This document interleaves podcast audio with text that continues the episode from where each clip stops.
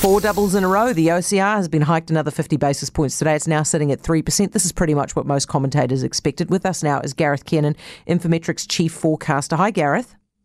Hi, Heather. Is that enough for you? Did you guys want to see 75 basis points? We were leaning towards that given that you feel like you need to do more sooner rather than later to try and regain some credibility for the Reserve Bank in terms of inflation fighting. I guess the good news out of today's um, statement and their forecast is that they are bringing forward uh, future rate rises that they previously penciled in, and it looks like we've got another 250s before the end of the year. So, you know, they are fighting fighting tougher against inflation than they have been. There's a, there's a lot of talk at the moment of potential green shoots um, in global growth that people are seeing around the world, but but the Reserve Bank doesn't seem as if they're that optimistic. Do you see that?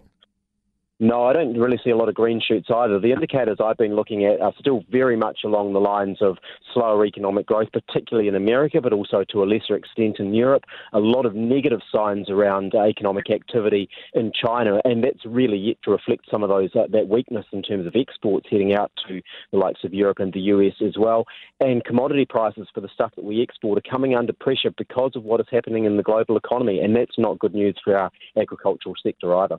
Gareth, yesterday Westpac said that they think we're going to manage to dodge a, a recession. Do you agree?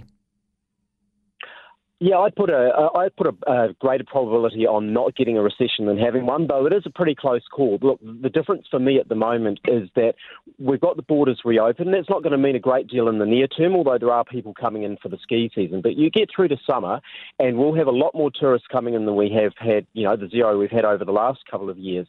That for me adds about 1.2 percentage points to GDP, even if tourism only recovers half of the ground it's lost.